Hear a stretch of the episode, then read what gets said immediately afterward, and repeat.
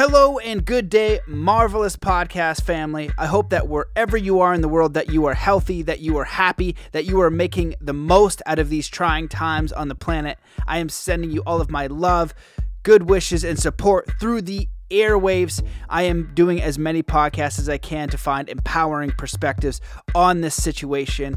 If you want to support the show, please leave a review on iTunes. Please share on Facebook, on Instagram, wherever. You can support on Patreon if you go to patreon.com/Matt Belair. You can join the Academy and get access to the absolutely phenomenal Soul Compass course that will teach you how to use your natural GPS system to create a life of meaning, purpose, and extraordinary living by your own definitions. And you can get that at bit.ly/mindbodyspirit21. And during this time, I'm doing a pay as you want. So just DM me, send me an email anywhere, matt@zenathlete.com. Let me know what you can pay. Happy to put you through that course and get you access to all the amazing exclusive content and training over there.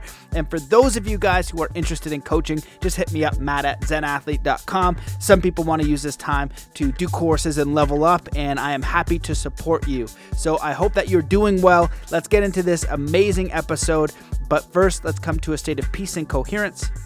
Wherever you are in the world, just stop what you're doing. Take in a deep breath in through your nose, filling every cell, every muscle and fiber of your being with peace, joy, empowerment, strength, inner knowing, and ready to take on this amazing episode. Hello and welcome to the Mastermind, Body, and Spirit Show. I'm your host, Matt Belair. Today's guest is widely known as the Godfather of Green. He is a professional engineer and the author of 12 trade and professional books on green buildings, water conservation, green homes, green marketing, and sustainable development. He is an environmental activist, and his new book shows one person finding his place over many years as an active participant in three major environmental movements, beginning with the first Earth Day in 1970 up to the present climate crisis. Over the past 10 years, he has keynoted nearly 100 conferences and events in 20 countries.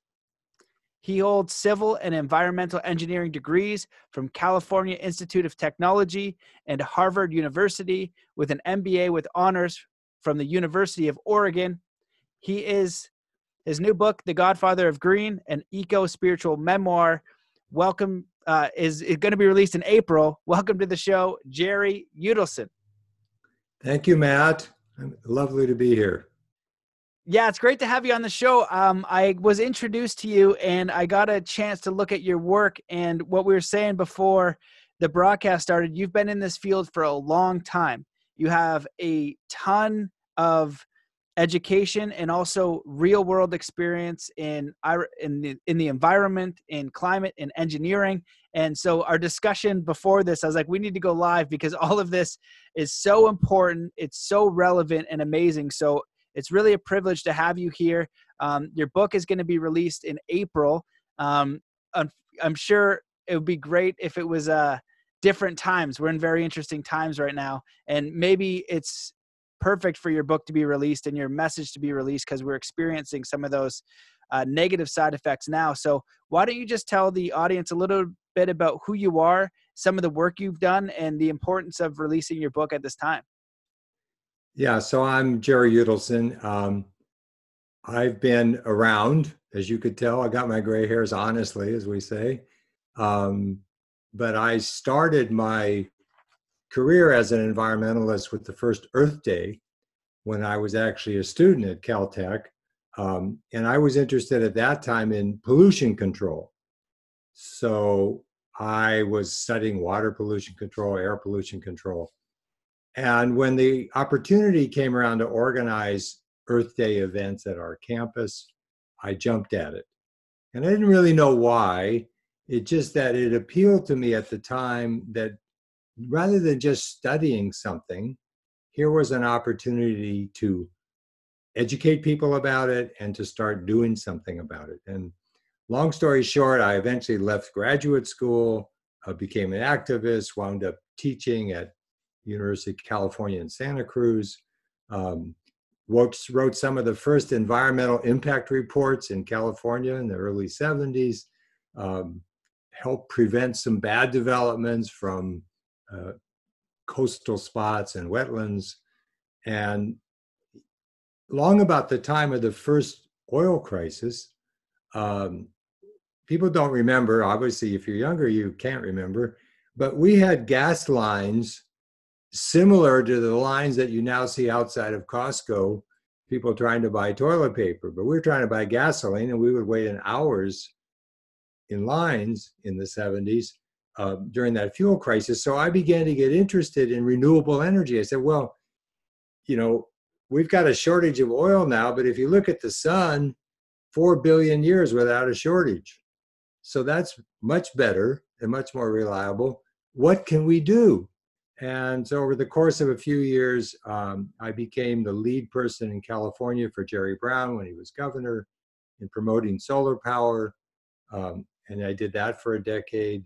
And when the Reagan administration came in, they basically cut all the subsidies by mid-decade because solar needed some help getting going.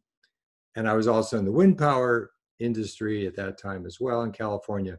Long story short, we went into this hiatus period from the mid-80s to, you know, roughly the beginning of the Obama administration when the technologies kept developing, but we didn't have that renewable energy to fall back on. Now we do. Now, if you look at last year, probably 70% of all new electricity capacity added in the US came from wind and sun. So that's 50 years, that's a long time. We don't have that much time to get it right when it comes to climate change. But then in the mid 90s, I got involved with the green building movement. And what's the green building movement? It's designing better buildings, but particularly that use a lot less resources. So if you want to look at the US and Canada, 40% of all energy use, all energy use comes from buildings. Comes from our homes, our schools, hospitals, office buildings, industry buildings.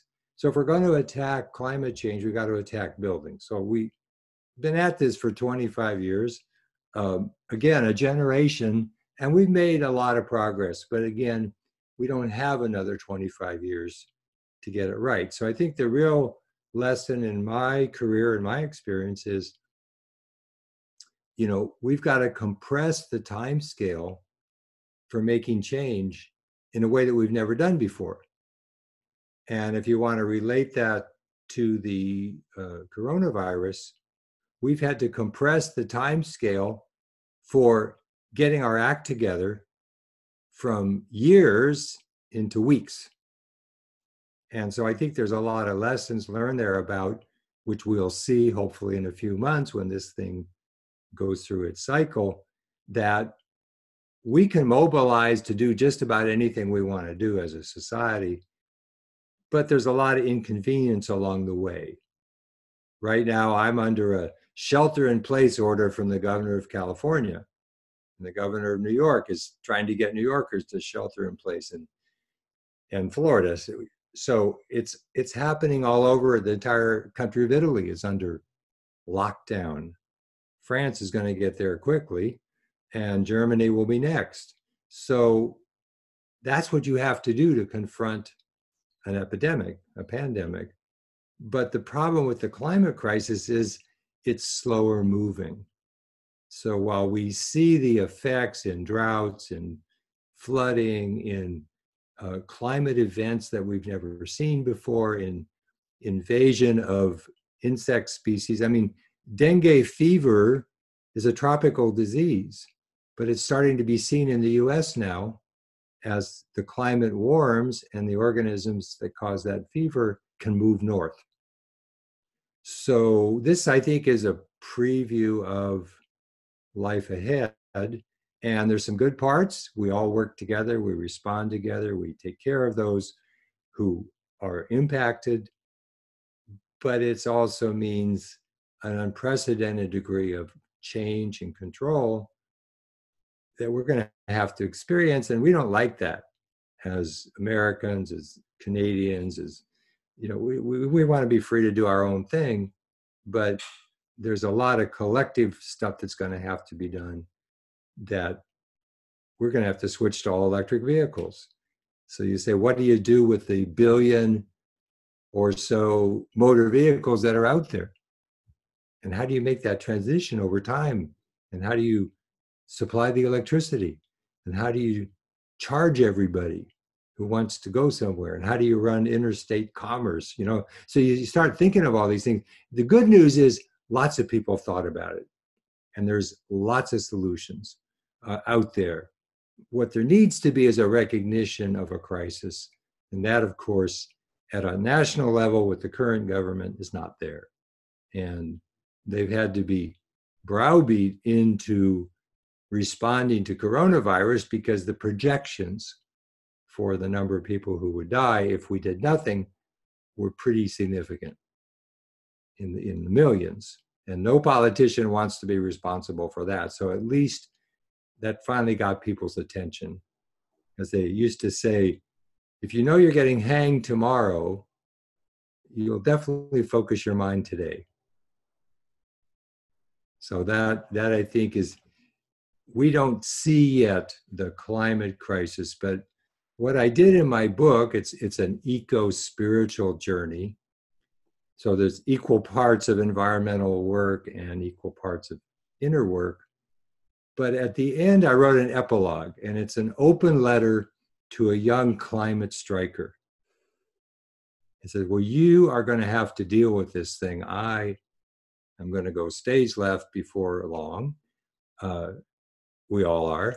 But you, the young people, are going to have to deal with this. What have I learned that I could communicate to you might be valuable for you? And I think that's the end of the book. So I felt like I couldn't just say, well, I've lived this life and here it is. And it's a memoir, so there's a lot of stuff in there that, you know, I'm not proud of today, but was real at the time. But what were the key lessons? And one of the key lessons, as we talked about before the show, is you've got to get back in nature. You've got to, whether it's forest bathing or ocean bathing or desert bathing, you've got to climb a mountain somewhere. You've got to walk. You have to feel your feet on the earth, because otherwise you won't understand why it's important to protect it. You won't understand why the rhythms of nature are also your inner rhythms and how you can access them. And you won't have an appreciation for the beauty of nature if you keep looking at your phone instead of looking up. So I wanted to, at the end of the book, give that kind of a message, because there's plenty of good technical people out there that can tell you much better than I can, well, we need to do this much solar power and this much wind power, and all that's good stuff, and I've done it in my career. But right now, I think the key lesson is, if you want to change the world, you first have to change yourself. Then you're going to be effective over the long term.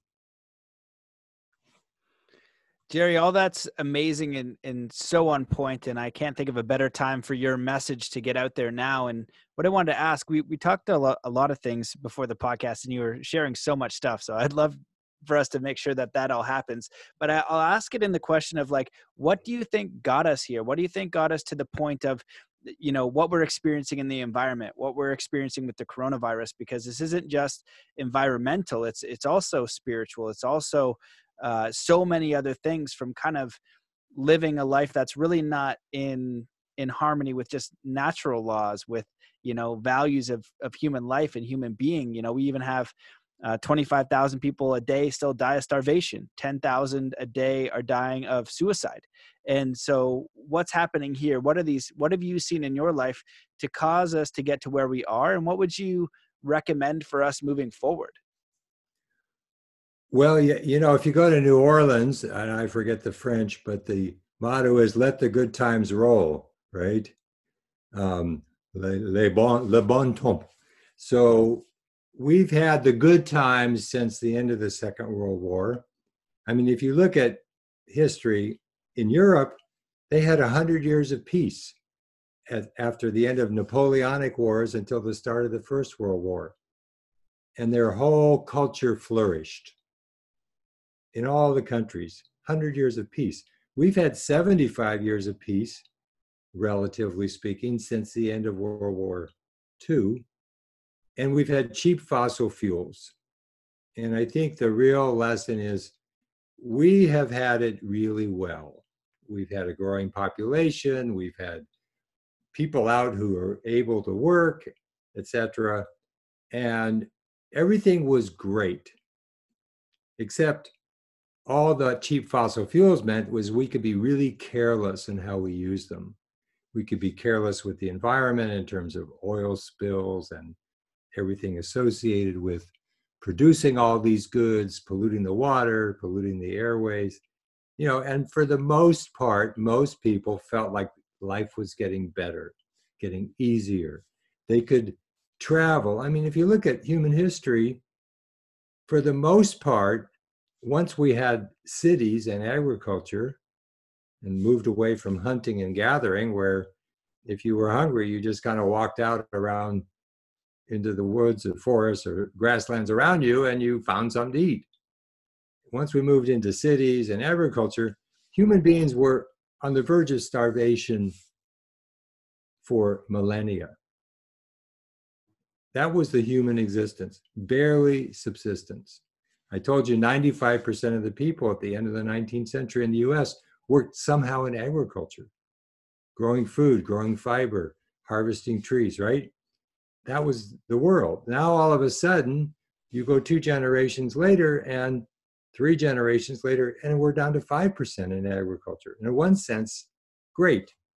It doesn't take all those people. We can do other things. We can make computers and we can have podcasts and all that good stuff. But the flip side is we did it by essentially living off of the earth's stored capital. We've overfished the oceans. We've over-harvested the forests. We've degraded our soils. I mean, if you want to look at degrading of soils in the US, look at an aerial map of the mouth of the Mississippi and how brown the water is. What's that brown water? That's all the soil from Iowa, from growing corn, that is washed down and washed away forever. So all of a sudden, it's like we've lost this whole idea of regeneration, of living in a way that is valid, as the elders would say, for the next seven generations. And of course, lots of us have realized this, and lots of us have done things over the last several decades to start moving in a different direction. But as a whole, I shared with you that 80% of all the fossil fuels excess that are in the atmosphere as carbon dioxide have been burned since I was born. The scientists warned us 30 years ago about climate change in a serious way. Half of all the fossil fuels that have been burned and created carbon dioxide have happened in that 30 years, largely the result of China industrializing, India industrializing.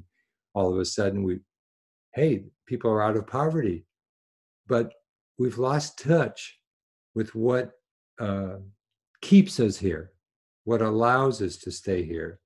And so we now have to make this huge shift, as huge a shift as the Industrial Revolution was, when people were thrown off the land and into factories and into crowded, polluted cities 250 years ago. All of a sudden, this is now going to be the next huge transition. And unlike before, human beings are now responsible for the whole planet. I mean, population of the Earth has tripled since I was born.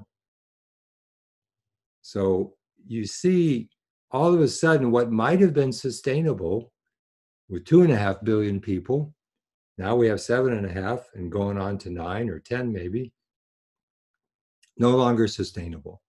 We can't keep degrading the Earth's ecosystems. We can't. So we know how to get out of this bind, but it's really inconvenient. as inconvenient as the coronavirus is keeping me at home, and I go shopping every 3 days now, you know, it's like, well, that's good. And my brother just said he's gone shopping now for a whole week. I guess if you have a big enough freezer, you can do that. But it's inconvenient. It's like changing things. It's like changing our whole mindset. Our mindset was, hey, everything's good. And of course, for 10% of the people, 20% of people, life has never been really good. You know, they've never had enough to eat. They've had addictions. You just go down the list. But for the most part, like, life is good. So now we have to make this wrenching shift in our thinking. And that, I think, is the real challenge. It's a, what you might call a paradigm shift, a shift in mindset. And fortunately, we have models. We have models among the elders, among indigenous people. We have models among spiritual people. We have plenty of models, but it's now we have to face up to, as they say with the Nike slogan, just do it. And I think that is the real spiritual challenge, the real political challenge, the real economic challenge of the next decade, because that's about the time we have to slow down the destruction that we're doing, and to try to get onto an alternative pathway. We've already baked in warming for 300 years. Unless we somehow magically figure out how to take all that carbon dioxide out of the atmosphere, which if you can just think about the atmosphere, it's the whole planet. Trying to do that in an industrial fashion is going to be probably 50 to 100 years of effort. So in the meantime, we got to stop. As they say, when you're heading towards the edge of a cliff riding a horse, the first sign of wisdom is to pull back on the reins, right? And I think that's the first wisdom we need, is to stop adding to the problem. And so to me, it's like, yeah, well, how do you do that? Well, got lots of models. All of that was really great. And I like how, you know, it's very balanced in your view. You know, it's like, okay, there is a problem because, you know, but there are solutions. In this pandemic, I've seen so much interesting stuff coming up on Facebook, people losing their mind and the whole world's coming to an end, you know, to every part of the spectrum. And I really appreciate how your view is very balanced. And you're also saying too that, you know, it seems that we as a species need a crisis to make a change so often, rather than, you know, life is good and heeding the warnings that we see, you know, to go do that. It's like we need to get to this crisis point, and this is the opportunity that we have as a civilization. And one example I like to share is, like, imagine Team Earth. You know, if the solar system, or there's other planets out there and there's all these other civilizations, they would look at humanity and be like, we don't want these guys to play with us. They're violent, they're dangerous, they're selfish, they're destroying their own planet. You know, those are very juvenile ways to exist in this world. And that's what we're doing as a species.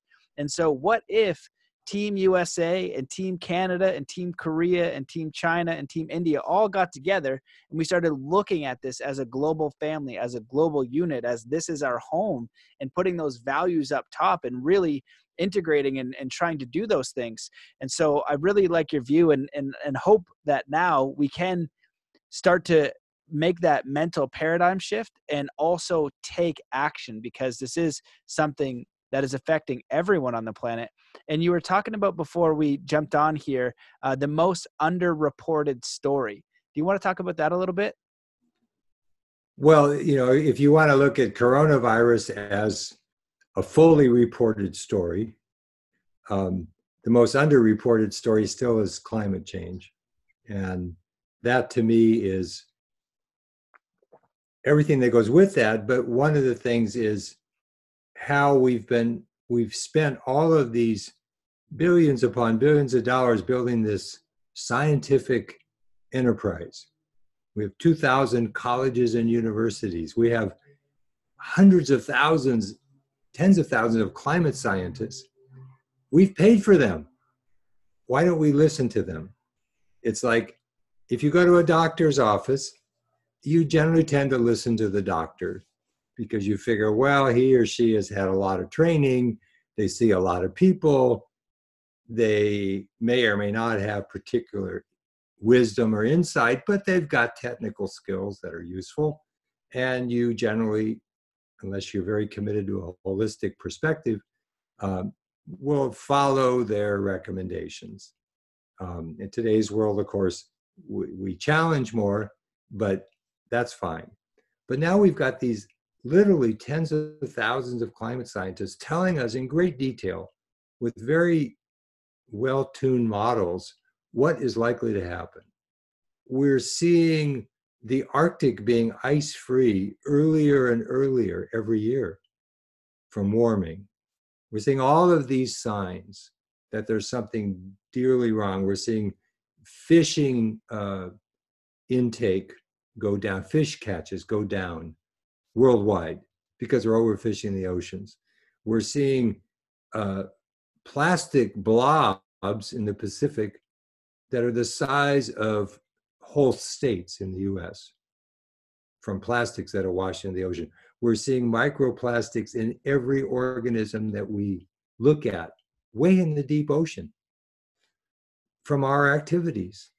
So at some point we would have to say, well, I like being in Mr. Rogers' neighborhood, but he's got some big problems here. And what will it take to listen to the scientists enough to say, well, yes, we agree, and we're going to do something about it? So what I said earlier is I hope that the response, the global response to the coronavirus will trigger some of that same thinking. And it's not about the Paris Agreement, because it's really, I knew a scientist once who said, well, if you think about science as an enterprise, there's two things that go on. One is you have, it's like a pincer's maneuver, like a crab or a lobster. He says you've got all the data that you have, and you have your theories, and you have to put them together. The theory's no good without data, and data's no good without something to explain why it's there. And so what we have to do here is a different kind of pincer's maneuver, which is political leadership on one hand, and mindset change on the part of you and me on the other hand. And you and me means all of our neighbors. And that is one of the climate scientists I follow on Twitter. She's very big right now on holding conversations. Just talking to your neighbors about the issue. Just sharing your concerns and maybe good news that you have. Because only about 10% of the people are like, well, I'm just going to die before any of this is a problem for me. And grandkids, they'll take care of themselves. I mean, my grandparents didn't worry about me. Why should I worry about them, right? That's about 10% of the people. 90% of the people are willing to have a dialogue or to make real change.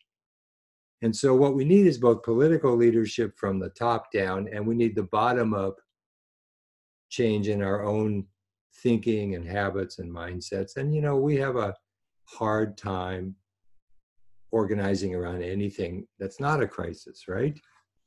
Like we have a housing crisis in California.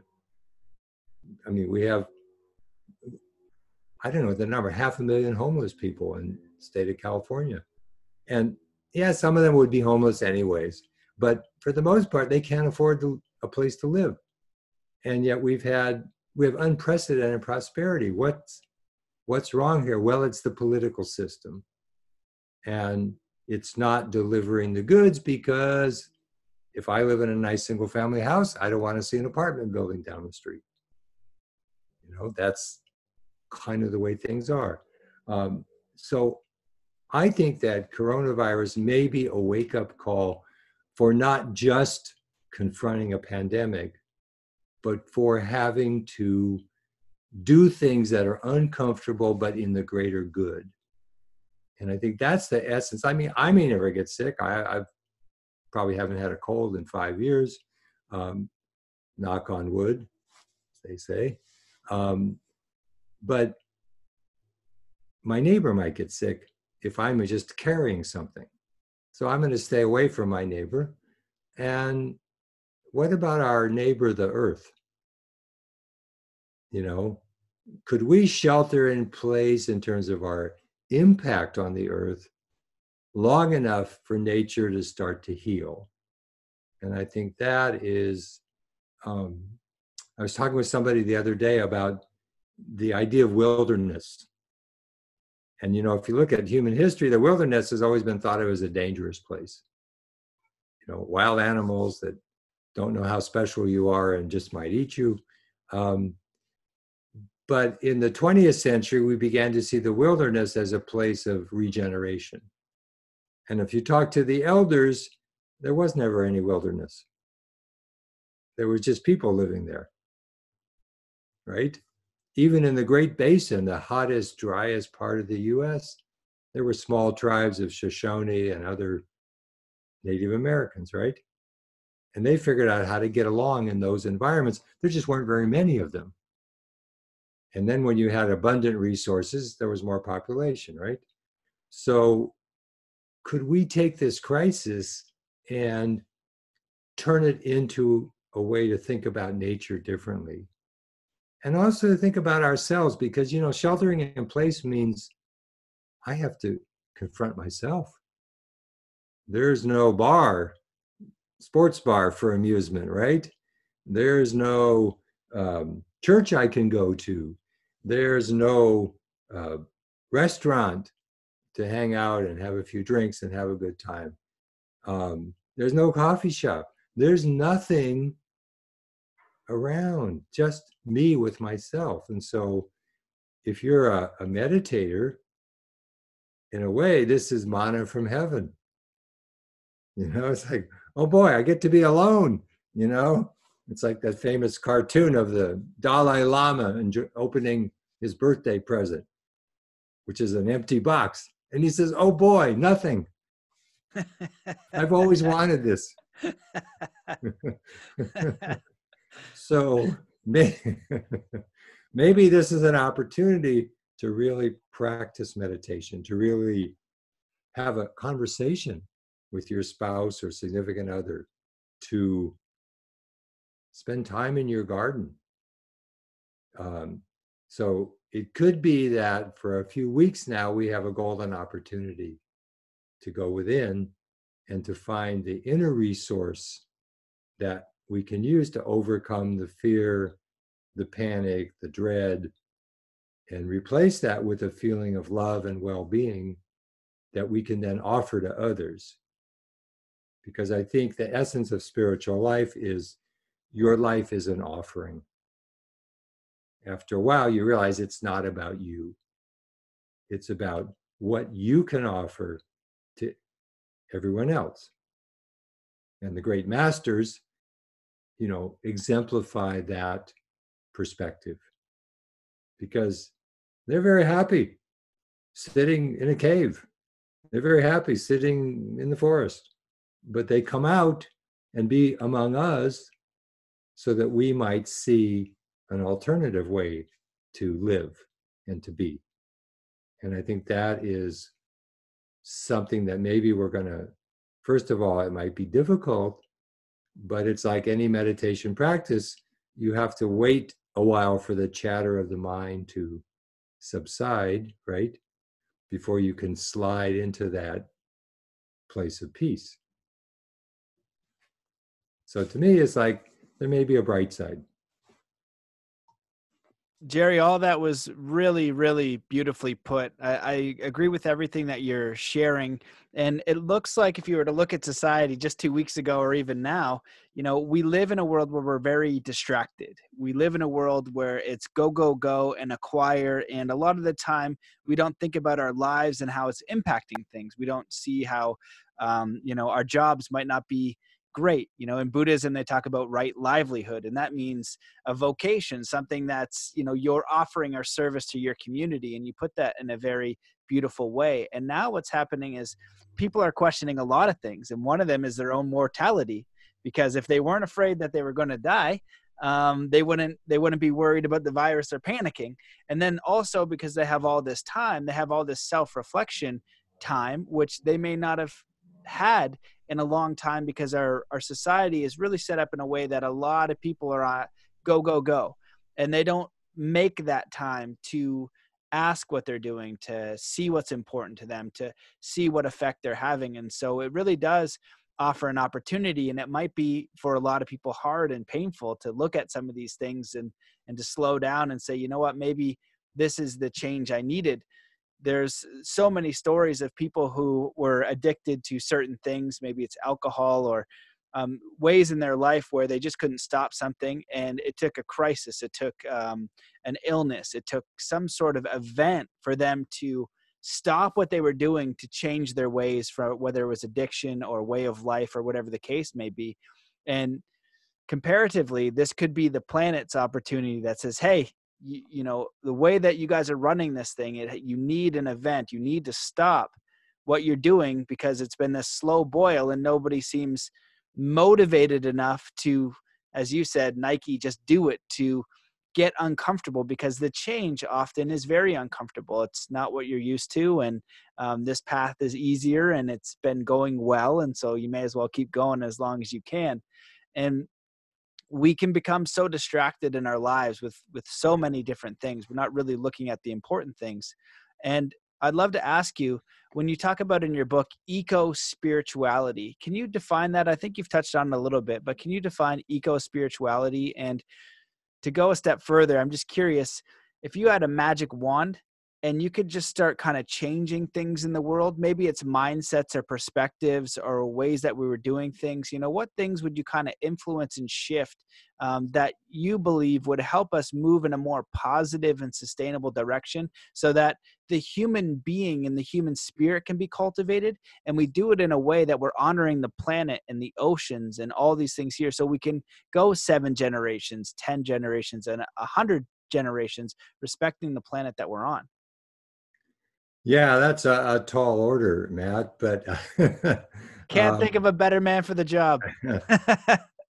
You know, when I was first involved with Earth Day and I first began to self-educate myself about ecology and environment, because I'm an engineer by training, and when you study engineering, for the most part at that time, you didn't study that rivers had fish in them. You studied idealized rivers that people didn't swim in and so forth, because you were mainly concerned with how do I get the pollution out, right?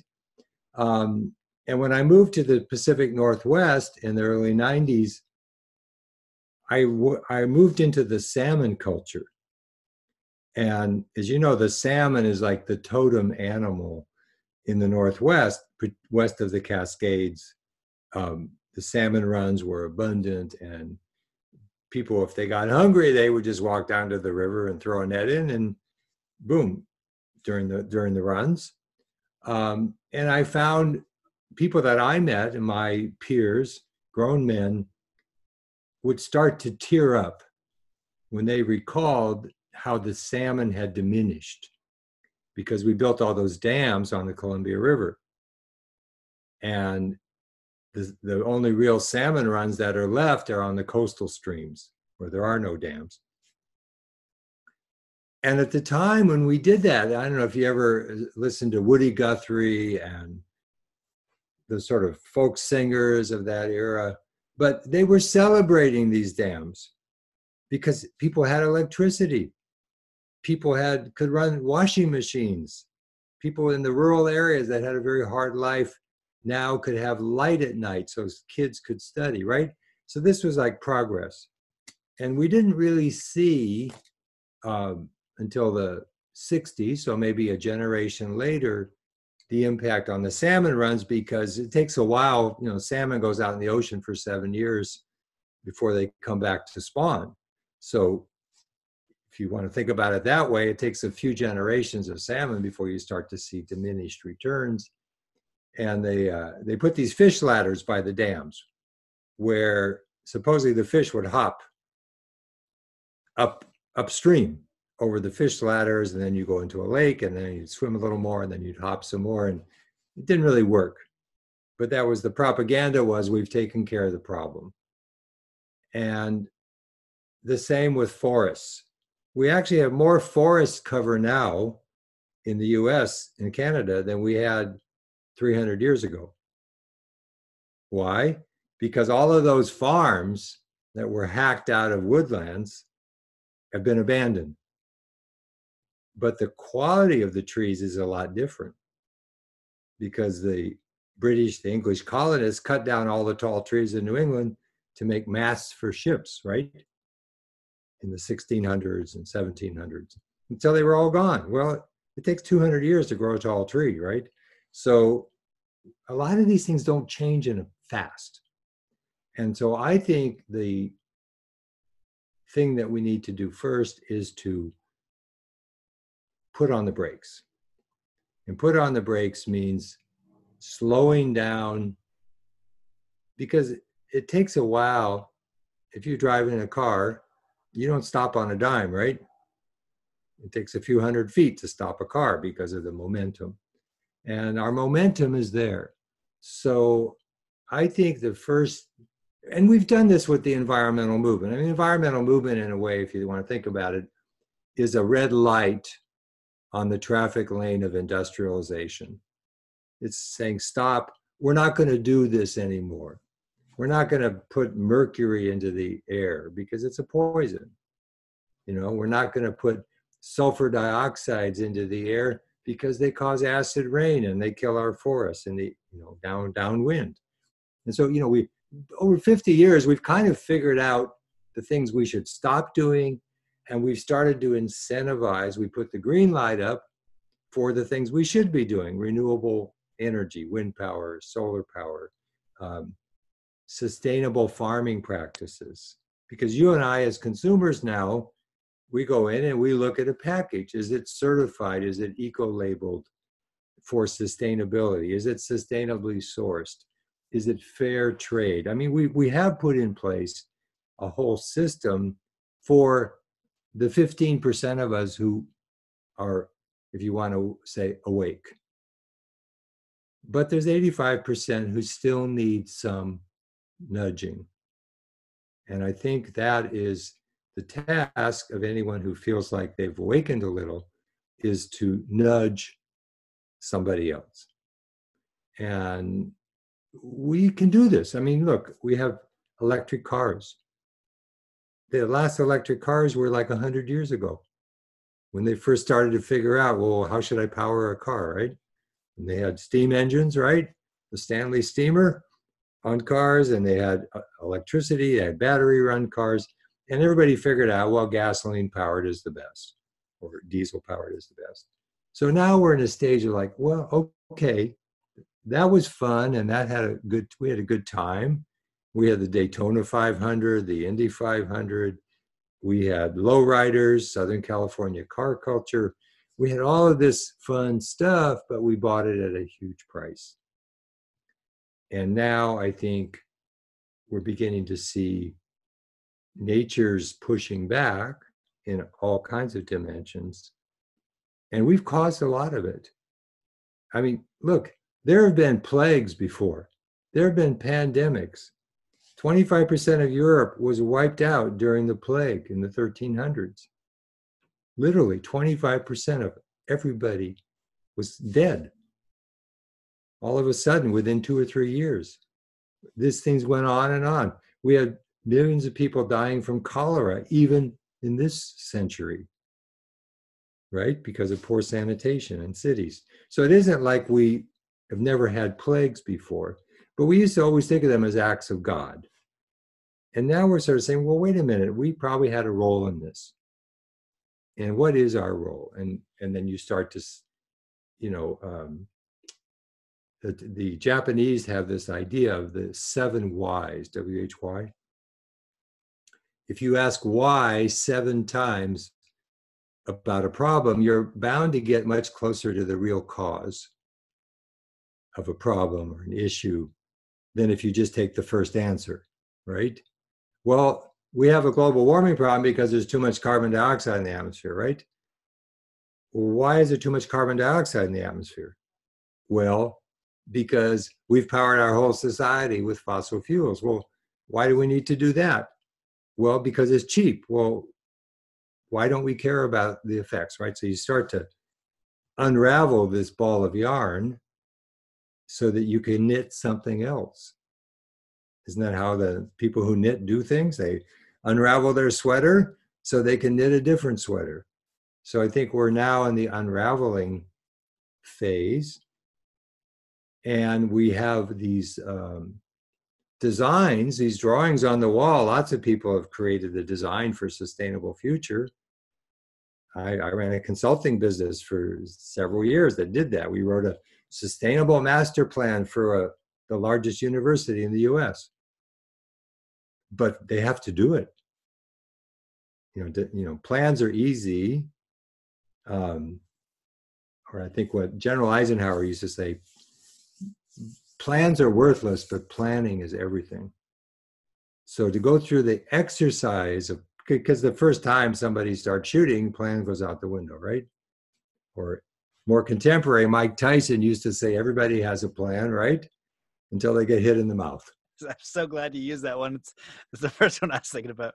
Yeah. So we've got plenty of designs, plenty of ideas. We know where to go. And now we have to figure out how to incentivize the great number of us to do that. You know, I think if I could get an electric car for the same price as a gas-powered car, and I had all the infrastructure in place, and I usually don't go anywhere more than 25 or 50 miles in a day, why wouldn't I want to do that? You know, because all of a sudden, you're seeing clean air in cities that haven't had clean air in a generation or two. We know we can do this. You're seeing clean water in various places that haven't seen clean water in a long time. So one of the things I hope will come out of this crisis is people will say, why can't we have that all the time?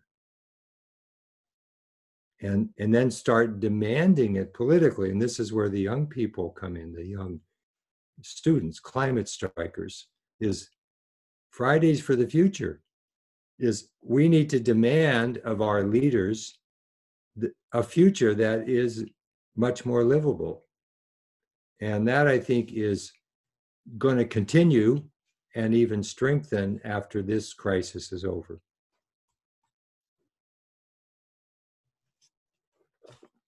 Amazing, Jerry. Again, very beautifully put. I think that you summarize all that in a very grounded and practical way, and also from somebody who's been in the field for a long time. And one of the questions I wanted to ask, you know, I hear in some of the places where, you know, we're positive and we're optimistic and we're working for a better world, whether it's clean the oceans or sustainable buildings or how does everybody get food, water, and shelter? How do we end war? They're all great conversation pieces and things that people in the world, I think, should consider and figure out and be motivated to find solutions for.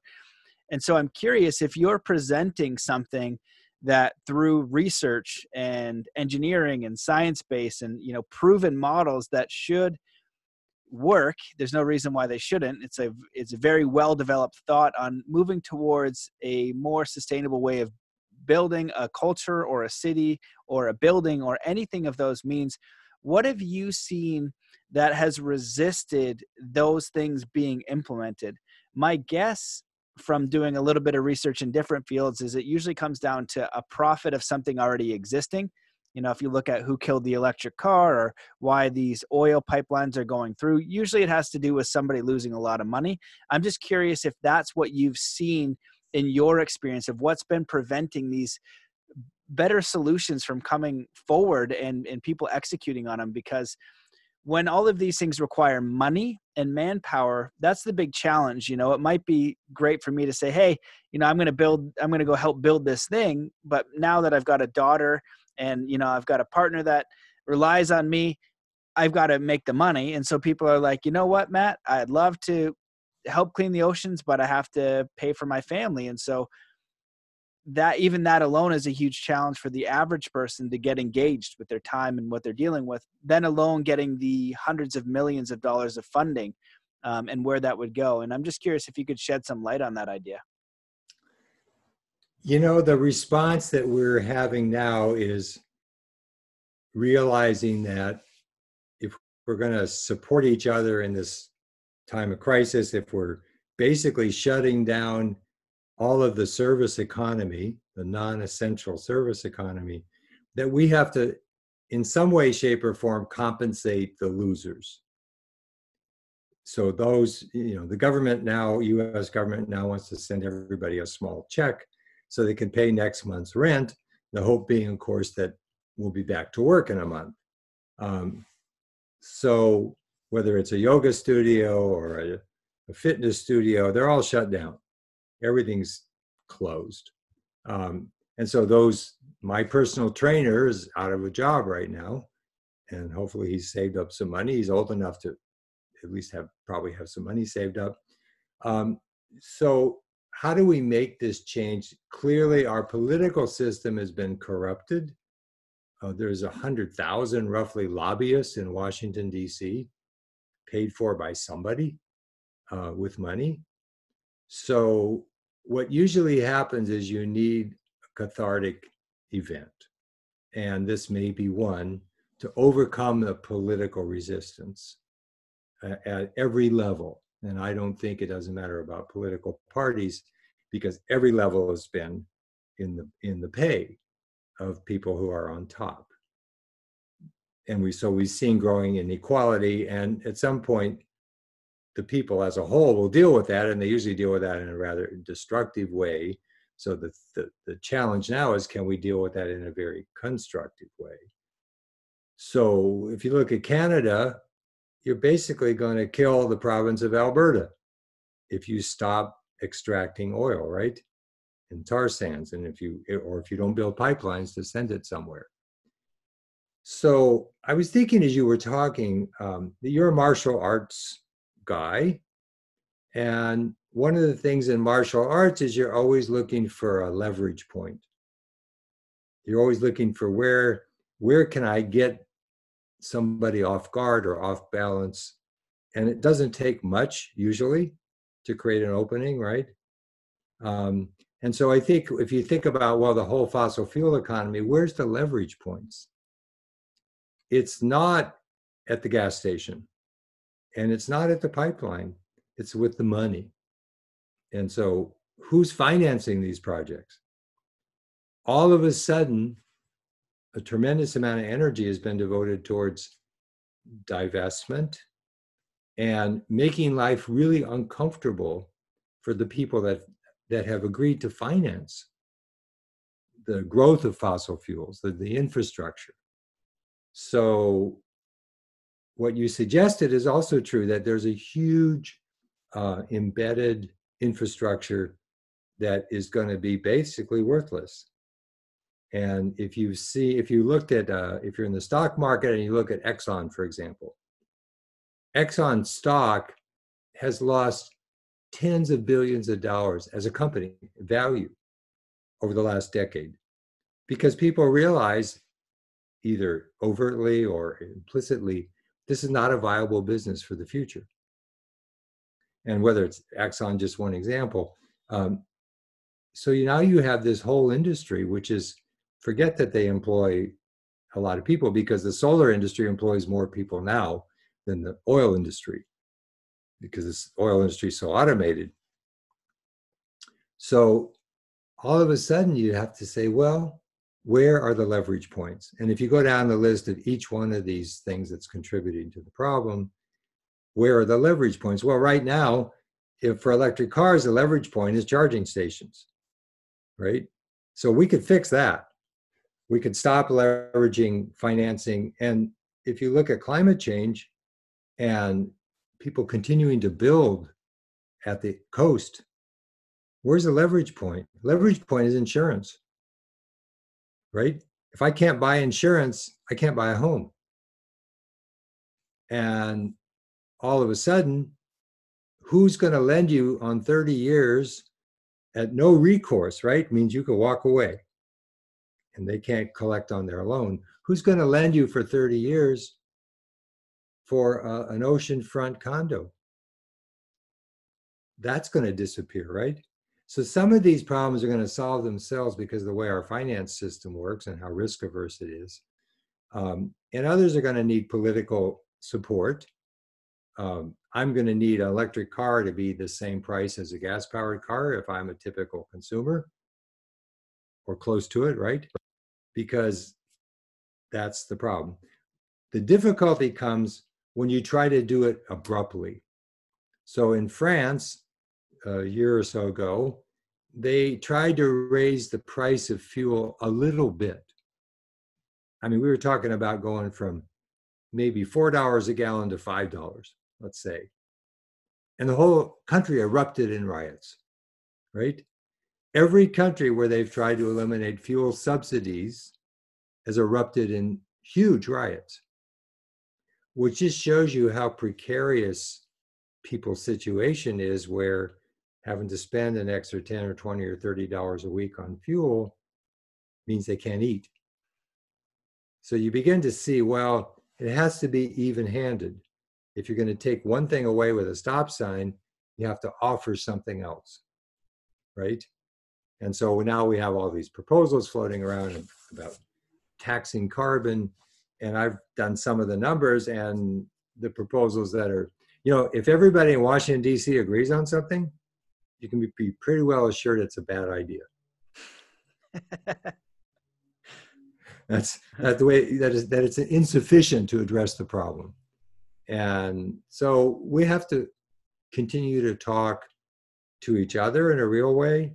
We have to continue to advocate for things that are future-oriented and not past-looking. But it's real disruption. It's probably as big a disruption as a major war.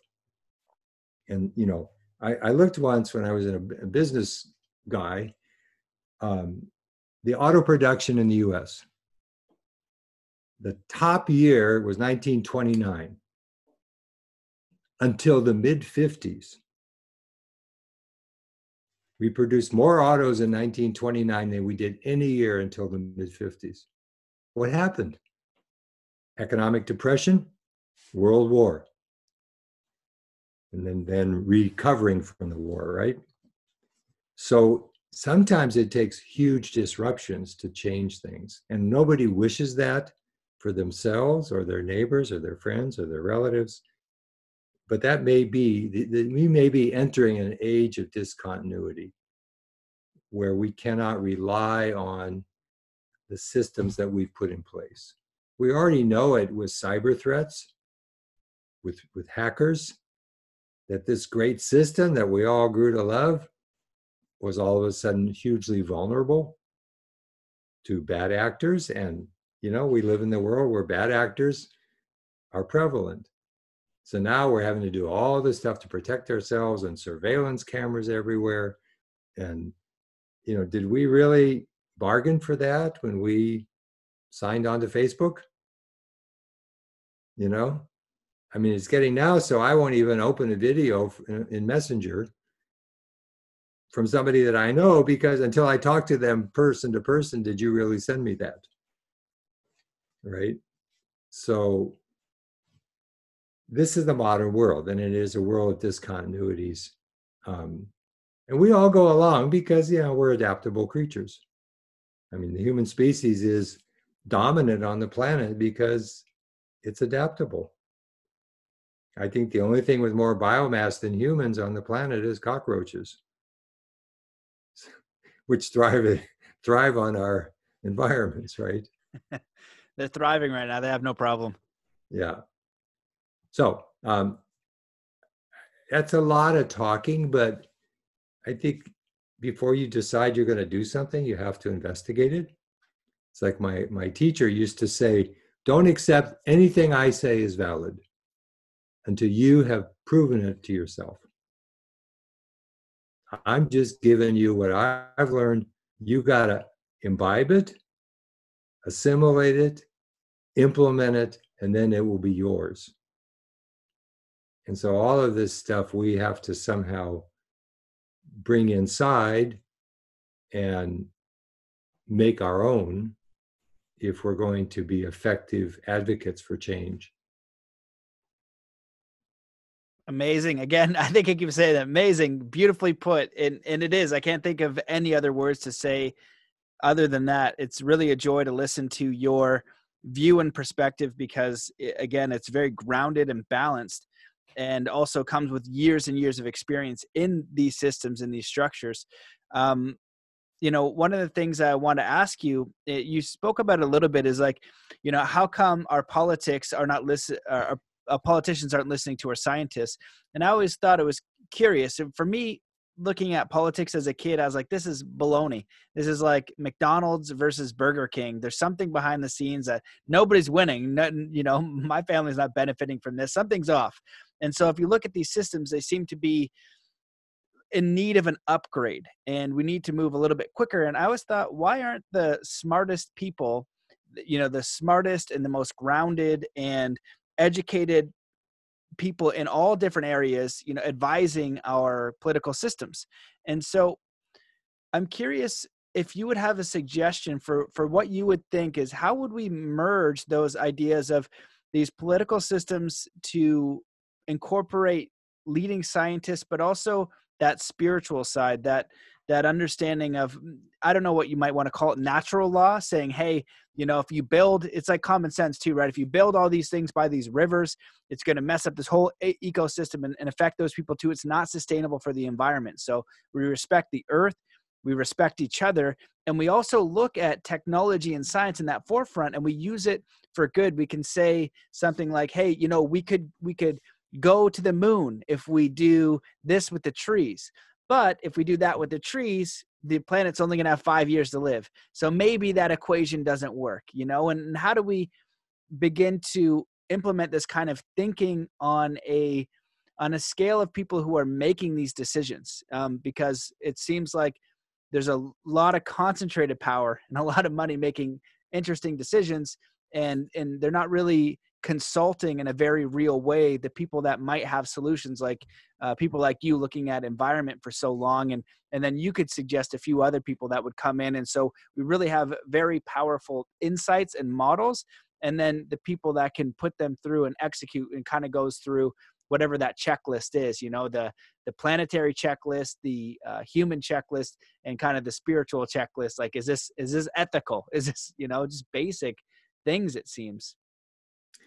You know, it's interesting you said going to the moon, because you would never get to the moon and return people alive if you didn't listen to scientists of all kinds, right? It would never happen. And when I got involved with green building in about 2004, 2005, I was on a trade mission to China. And I was interested, sponsored by the U.S. Green Building Council. And we were interested in how are the Chinese approaching green building? Because, you know, most of the buildings in North America and Western Europe have already been built. You know, we're basically not growing very much. And so we're just replacing buildings that we tear down for the most part. And one of the things I found out was that in China, because of the sort of Communist Party one-party rule, it was very common for people with engineering educations to become politicians, to become political leaders. In the US, you almost cannot find, you might have a few doctors in the US Senate. There was an astronaut once from New Mexico, Harrison Schmitt, who in the 70s and early 80s, who was a US senator. But for the most part, the career path for politicians in the US has been law and business.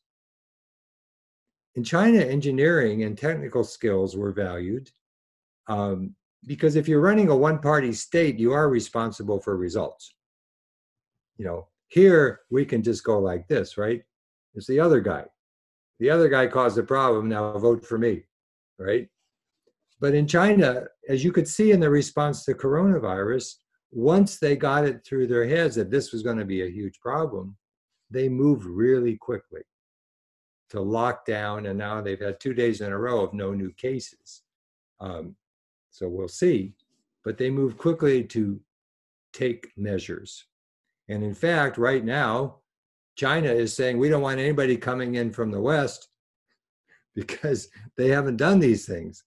So we're all thinking, well, we're going to ban flights from China and Europe. Well, right now they're saying, given what's happening in Europe and the US, we're going to ban flights from there.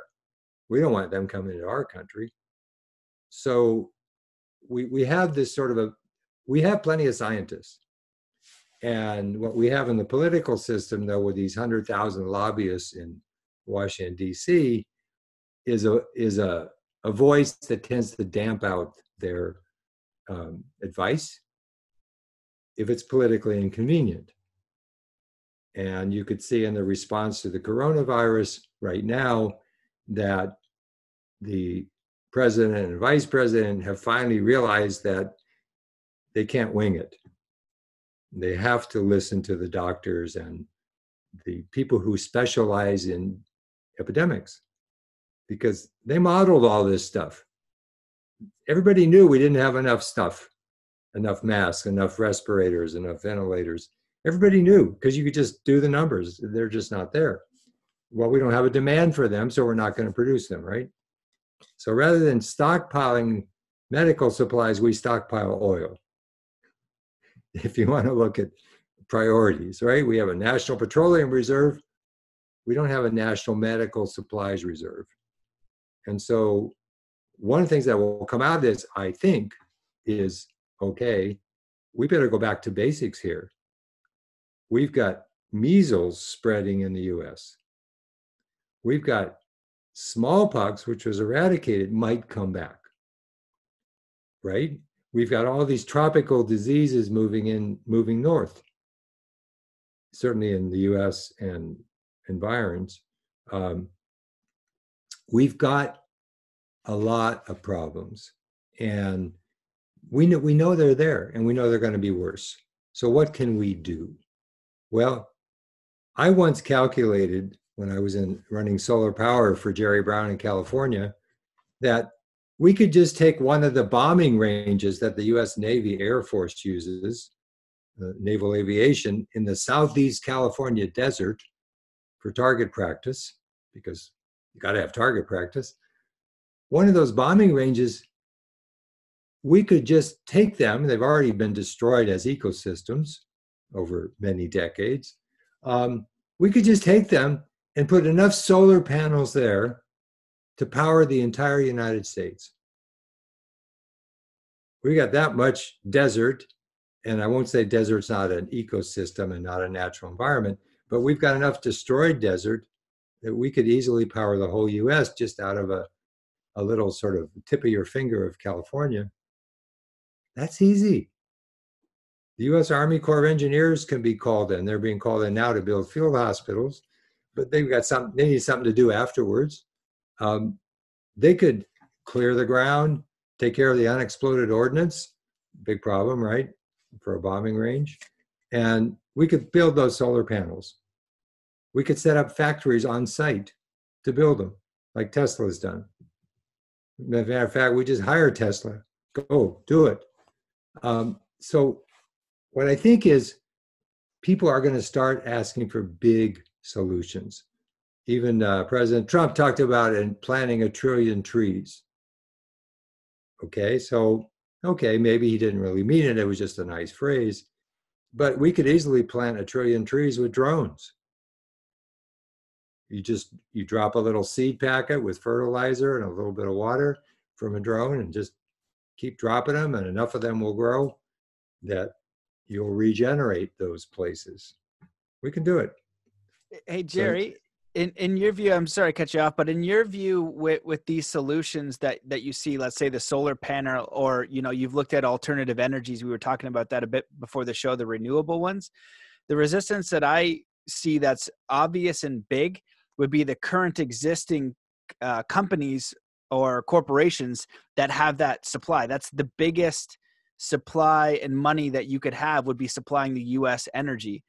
Do you see resistance coming? I would think that they would do everything in their power not to do that, because if you're making ungodly amounts of money and you have all these people in power, you're going to do whatever it takes to ensure that that doesn't happen. And that's what I feel like. It's been a lot of political influence, planetary influence. When you were talking earlier, a little bit before, about the politicians, well, their goal is to get elected, right? Well, in business, the bottom line is to make money for your shareholders. And so you're always looking for these ways to make more money. So you're not factoring in the environment, and you're not factoring in human life. And that's how we have sweatshops still. That's how we have all this planetary injustice. And so do you see that as something that is existing now, and maybe this epidemic will allow us to kind of circumvent that issue? You know, I do think there's going to be discontinuities, whether it's through elections or just natural change. The question is, how do you accelerate the time scale? If you look at coal-fired electricity, it's basically disappearing. Nobody wants to finance any new plants in the US. It's disappearing. It's because it's more expensive than wind power. So if I'm an electric utility, bringing in all that coal is just a nuisance. I make my money by distributing the power that I make and selling it to you at the home and business, right? That's where I get paid. So if I could have a lower cost for making that power that you've already agreed to pay me 10 cents a kilowatt hour for, or 20 cents, I'm in hog heaven. I like that. So the resistance is not so much there as it is with the natural gas utilities, because if we start saying serious about decarbonizing, that means we're not going to sell gas. So they are really worried. And I heard a presentation last September that the gas companies are all saying, well, wait a minute, what's gas? It's methane, 1 carbon and 4 hydrogens. That's the chemistry, right? Something you learn in high school, if you remember. Or maybe you didn't learn. Maybe you were thinking about judo or something. Appreciate the reminder. So there's 4 hydrogens there. Well, why don't I run a fuel cell and make, electricity from hydrogen? And so now I got all this free solar power. I can split that molecule, take the carbon and do something useful with it. Don't have to burn it. I got hydrogen. So now the gas utilities are saying, well, we're going to promote the hydrogen economy. Instead of powering your car necessarily with electricity or gasoline, you could use hydrogen because when you combust hydrogen, what do you get? Hydrogen and oxygen. What is that? Water. So when you burn hydrogen, you get water. You don't get problems in the atmosphere. So the gas utilities are now all sponsoring these fuel cell demonstrations to show how they can make electricity and they can make hydrogen fuel from natural gas. So again, you say, well, there's still problems because you get methane leaks at where you make the gas and they go in the atmosphere, and nothing's perfect, but those people, because they're also existentially scared. Because remember, these companies have been around literally 100 years. And all of a sudden, their whole way of life is being upended. And the problem, of course, is, and for the rest of the businesses, it's not about making money. It's about getting and keeping people that you want. And people that you want, the sort of younger, creative people, they care about sustainability. They care about the planet. They don't want to work. The good ones don't want to work because they have a choice. The good ones always have a choice. They don't want to work for a company that doesn't share their values. And so that's what you see in the corporate world today is, yes, shareholder profit has to be there, but I make my money with people. And those people aren't going to work for me unless I share their values. You're seeing all these rebellions at Google now about not having enough women in technology, etc. So don't forget, the workforce has 2 feet and they can walk. And so if I'm a business leader, I'm worried a lot about getting and keeping people, particularly in this time of diminishing size of the labor force. Because remember, all the okay boomers are retiring. 10,000 a day going out of the workforce. That's a lot of babies you got to make and wait 20 years. So what I saw in the green building area and why it was effective with a lot of large companies was precisely because of their people and their need to get and keep good people and to be an employer of choice for those who have a choice. And that's a lot of people. So it isn't all one way. You don't get to like play by your own rules in a complex society. You have to have a balance. Yeah, yeah. Again, those are really great points. And so what I'm curious about is if you would have a message to either the politicians of the world, the young people of the world, or just the people of the world in general, what would that message be? Would it be the same message? Would it be a different message? Like in your view, with everything that you've done and seen and what you're experiencing now and what you've been advocating for years, you know, what would be your message to people to move forward in a way that is sustainable? You know what I mean? Personal and planetary, because the one I wanted to add in there was, well, you're right about the fear, right? And I think a lot of people right now are afraid. And in the world that we live in, if we don't have money, we can't go get food. And so we will die because we obviously need food to survive. And so we live our lives and we try to accumulate money, and sometimes more money than we need. And sometimes we're doing it for vanity and these egotistical things because our culture says if you have the nice house and the nice car, you get the nice girl, and then you can reproduce. And so you need to keep getting more and more money because you feel a little bit afraid. And so in everything that you've done, I'm just curious, what would you recommend from what you've seen to really make a drastic change? And what kind of message would you deliver to the politicians or the people of the world? Well, I think the first thing you have to do is be willing to listen and have a little humility about what you don't know. Because if anyone is realistic, what you don't know encompasses 99% of reality, right? So being willing to listen, and I think that, and to educate yourself. And I think we live in a culture where many, many people are educating themselves. The internet has been a fabulous resource. When I was writing my book, I said, well, what was the weather like in Pasadena, California on Earth Day in 1970? Because I was there, but I sure don't remember, right?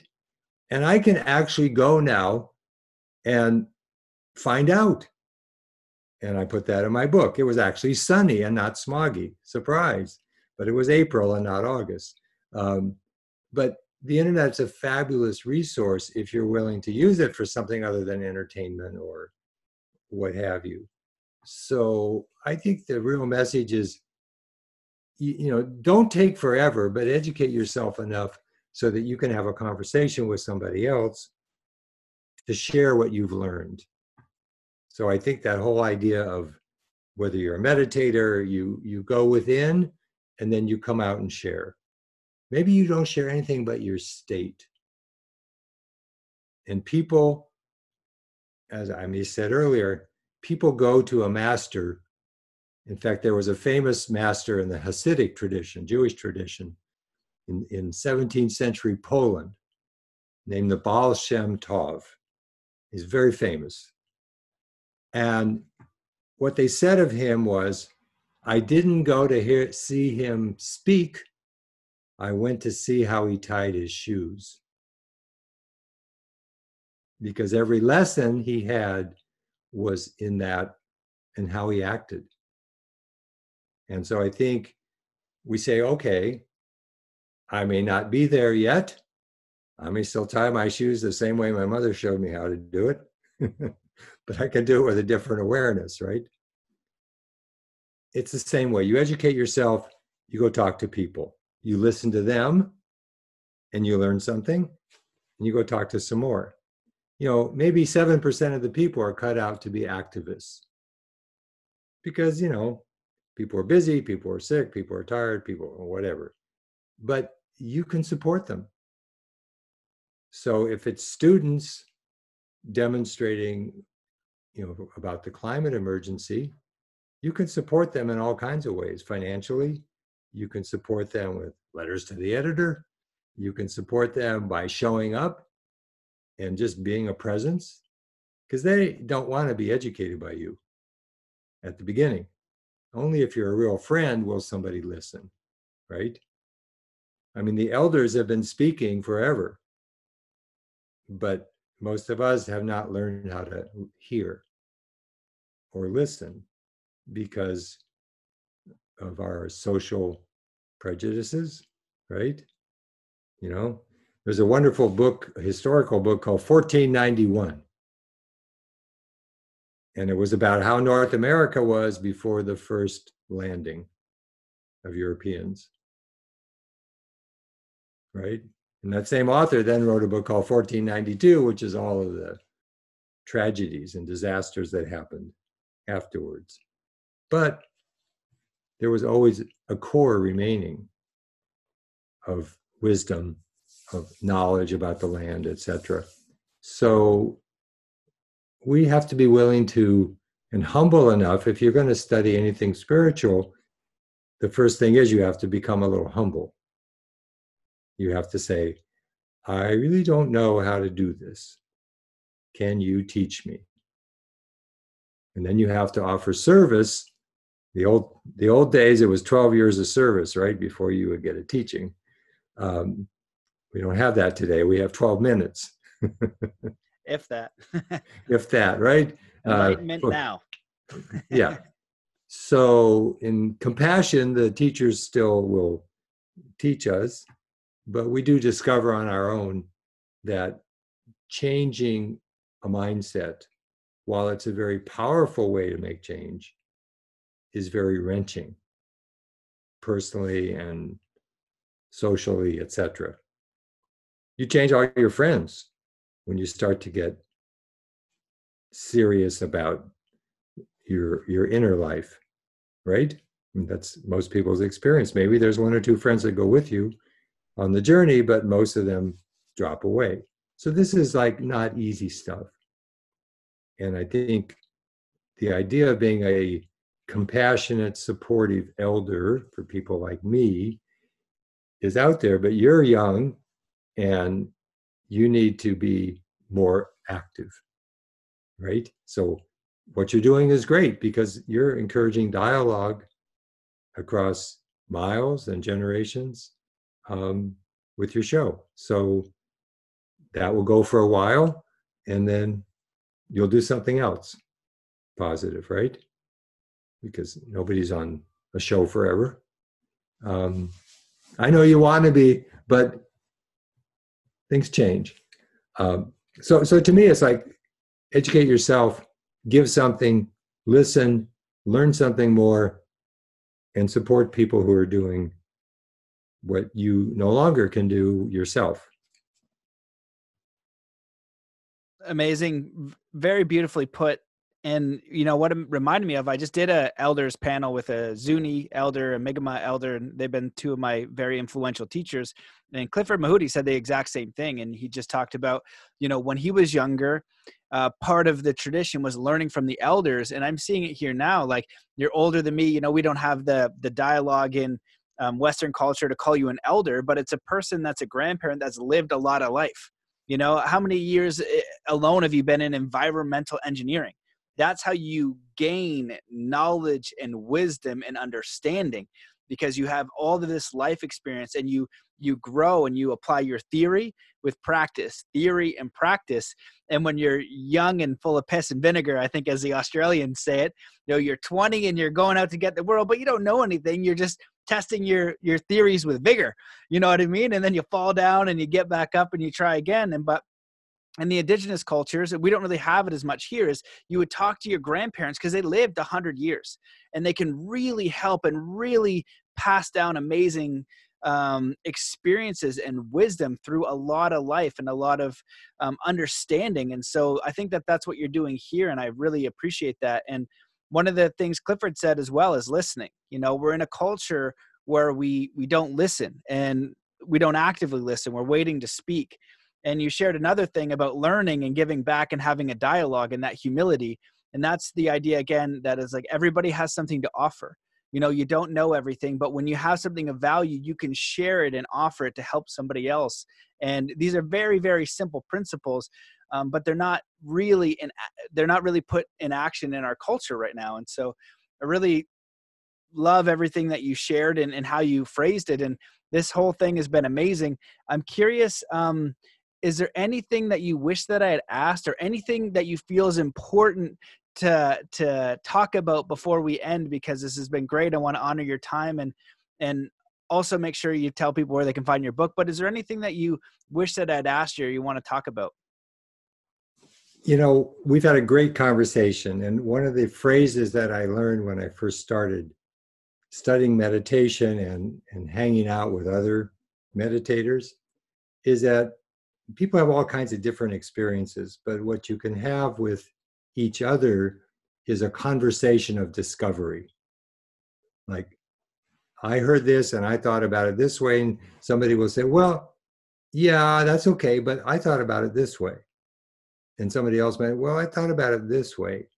And oftentimes after my teacher would give a lecture, there was a little coffee shop or tea shop next door, and we would all go in and we would share what we thought we heard.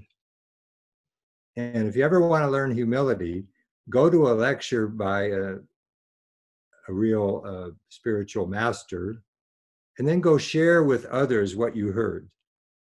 And what you'll find is everyone hears something different. So you can learn literally from everybody. And one of the trainings that I've adopted over many years is listening to what goes on around me. I might hear something in the grocery store, two people talking. That's perfect for me at that time to get a lesson out of. I might see somebody treating somebody some way. That's a lesson of what not to do. But I might just hear something that's very useful for me. And so I think the essence of being a eco-spiritual warrior is trying to turn everything to your own advantage so that you can assimilate it, implement it, and offer it. And I think that is why I keep studying this field, because, hey, a lot of stuff I learned no longer valid. That's one problem with being around for a long time is some things that you thought were a good idea no longer a very good idea. Well, okay, I accept that. And what are the new ideas I can learn? So I think this learning teaching model we're all engaged in. And let's make it real, and let's make it heartfelt, and let's make it forward-looking. And if we do that, we will make our contribution, because there's no magic bullet here that's going to suddenly solve everything. It's a lot. I mean, we got 7 billion people, almost 8. That's a lot of individual actions. I saw a wonderful video of a man who cleaned up a horrendously littered beach in India, Bombay, I think it was. He just started. He started with a couple of plastic bags in a deal and a dumpster. And all of a sudden, there were thousands of people within a short period of time. And then the sea turtles came back. That was their beach. But they weren't going to go there with all that junk on. I mean, we're talking more littered than you can imagine. but he just started. So I think you just start from where you're at. You can't do anything else anyway, and go from there with a generous heart, and you'll be doing your part, however that manifests. And that's good enough. Why not? Amazing. I love it. I love everything about it. What a fantastic, beautiful, tremendous message. All of it really is been great to listen to. And it's coming again, someone, I look at your work and your lifetime of work, you know, just a tremendous amount of respect for you and what you've done and committing to that work and just trying to share, you know, and I love it because you're saying, you know, I think that some of the younger people are like, oh, you know, I know everything. I was like, well, if you've been in this game for this long and you're saying, I think it's Aristotle or Socrates, what I know is I know nothing. And, or the more I know, the more I realize I know nothing, something along those lines. And you know, we know what we know and understand, but when we share it in that spirit of understanding, everybody has a perspective, everybody has a piece of knowledge.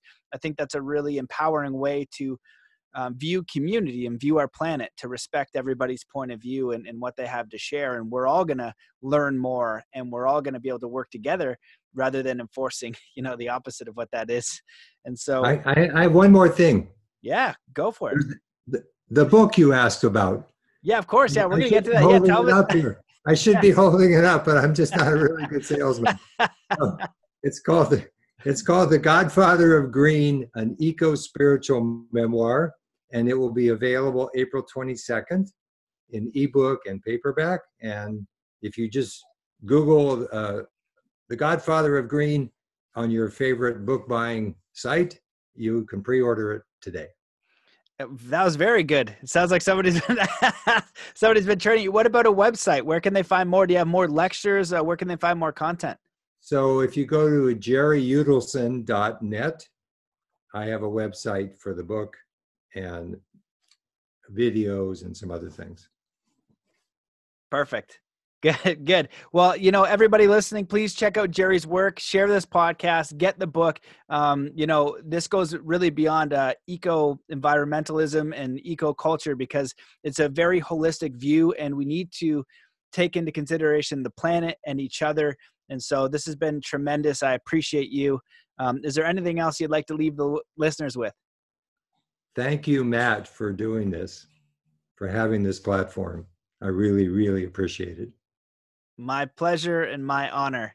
We'll stay connected. Let me know if I can support you anyway. And just thanks, guys, for listening. Make sure to support Jerry, and we'll see you in the next episode. Hey guys, I hope that you enjoyed that episode of the show. If you do want to support getting the word out there, please share this, leave a review in iTunes, go to mattbelair.com, sign up for the email list. You can also become a patron if you go to patreon.com/Matt Belair, or join the Mastermind, Body and Spirit Academy. And when you do, you'll get access to the amazing Soul Compass course. I would love to have you there, getting your feedback, your questions, and just making the academy, the exclusive content, the course even better with your feedback. And during this time, we're doing a pay as you want. So just hit me up, Matt Belair, or matt@zenathlete.com, or DM me on Instagram or anywhere, and let me know what you can afford. And happy to get that course and have you in the academy. And it also supports the show, so I can keep doing these and bringing you the best guests and information possible. So thank you so much for listening to this. I hope that you are well, safe, and happy, and I look forward to seeing you in the next episode.